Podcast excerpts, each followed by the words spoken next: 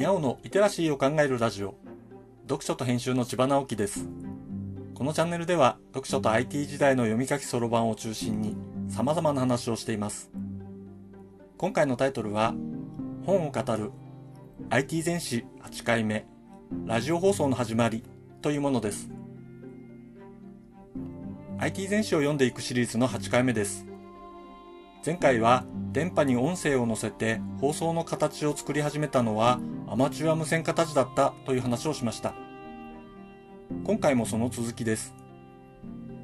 アマチュア無線化は新しいと思う実験をどんどんやる人たちです。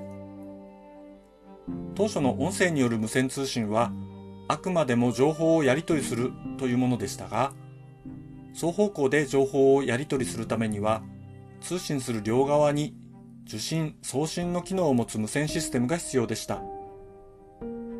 このうち送信側のシステムは高価なものになってしまうのです。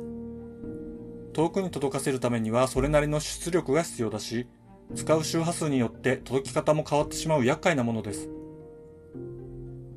さらには軍事を中心に極めて重要性の高い情報のやり取りのために電波を使うのが優先され、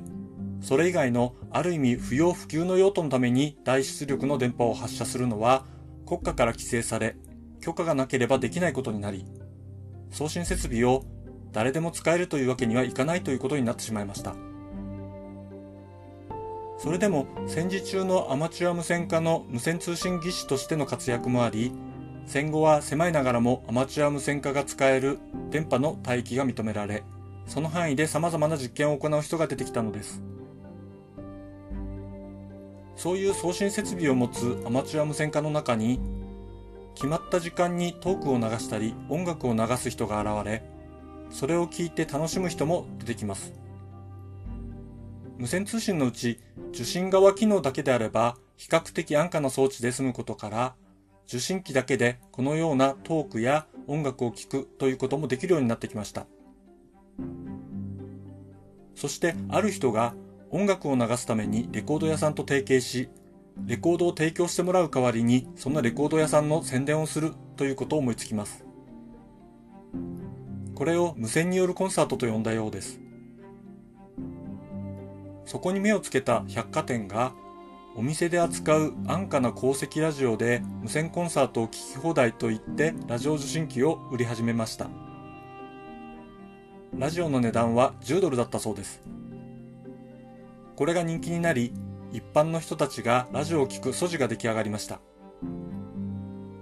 そして広告を資金源とした放送のビジネスに本格的に参入する企業が出てきます。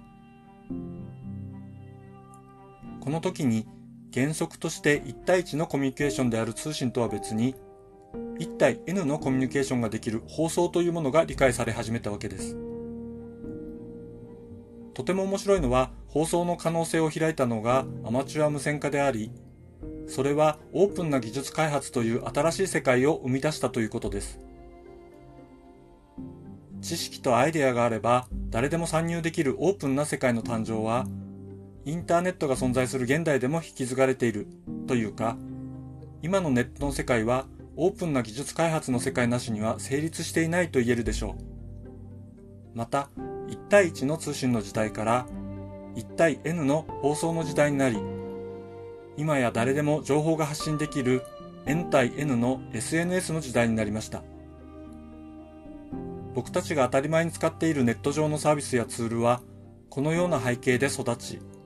人類のコミュニケーションを進化させてきたという見方はとても面白いと思いませんか？次回はラジオの誕生で起きた様々な問題について話してみようと思います。読書と編集では IT を特別なものではなく常識的なリテラシーとして広める活動をしています。詳しい内容については概要欄のリンクからまたは読書と編集と検索して猫がトップページに出てくるホームページをご覧ください。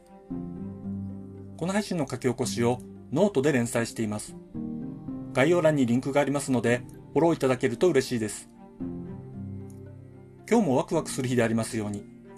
千葉直樹でした。ではまた。